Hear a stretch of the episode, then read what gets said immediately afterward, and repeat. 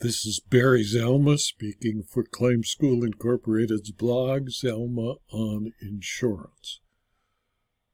Today we're going to talk about whether or not a COVID 19 lawsuit is frivolous and why the Ninth Circuit Court of Appeal is exhausted by COVID insurance claim suits.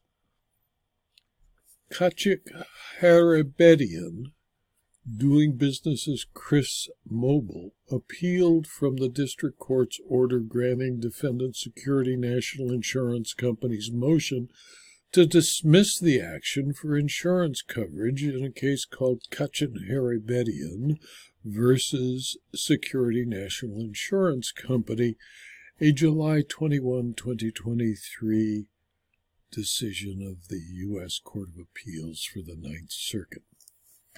Kachik sought coverage from its insurer security for COVID 19 related economic losses. However, the policy he had contained a virus exclusion that provides, quote, security will not pay for loss or damage caused by or resulting from any virus, bacterium, or other microorganism that induces or is, or is capable of inducing physical distress, illness, or disease. Close quote. The virus exclusion also, quote, applies to all coverage under all forms and endorsements, close quote, in the policy, including, quote, forms or endorsements that cover business income, extra expense, or action of civil authority, close quote. Kachik argued that the virus exclusion does not apply because government orders, not COVID 19, caused the losses. Here, COVID 19 was and is the efficient proximate cause of Kachik's alleged losses. Kachik also contended that the virus exclusion does not apply to pandemics because security chose not to use a publicly available pandemic exclusion in its policy. The Ninth Circuit disagreed, arguing that the virus exclusion does not apply to bar coverage for losses stemming from the COVID 19 pandemic, defies the plain and unambiguous text of the policy, and is akin to arguing that a coverage exclusion for damage caused by fire does not apply to damage caused by a very large fire. In my opinion, the Ninth Circuit is getting annoyed, and it is time that courts start, stop dealing with lawsuits seeking insurance coverage resulting from COVID 19. They continue to fill the trial and appellate courts, and they continue to lose. They are causing unnecessary expense to the plaintiffs, the insurers, and the courts.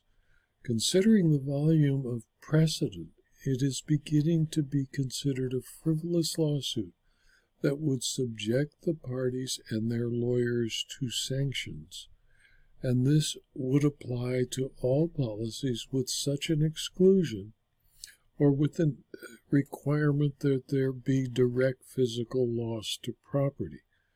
Of course, there are some policies that do cover COVID 19 lawsuits, and they simply do not go to litigation about COVID 19, they are covered and the losses are paid.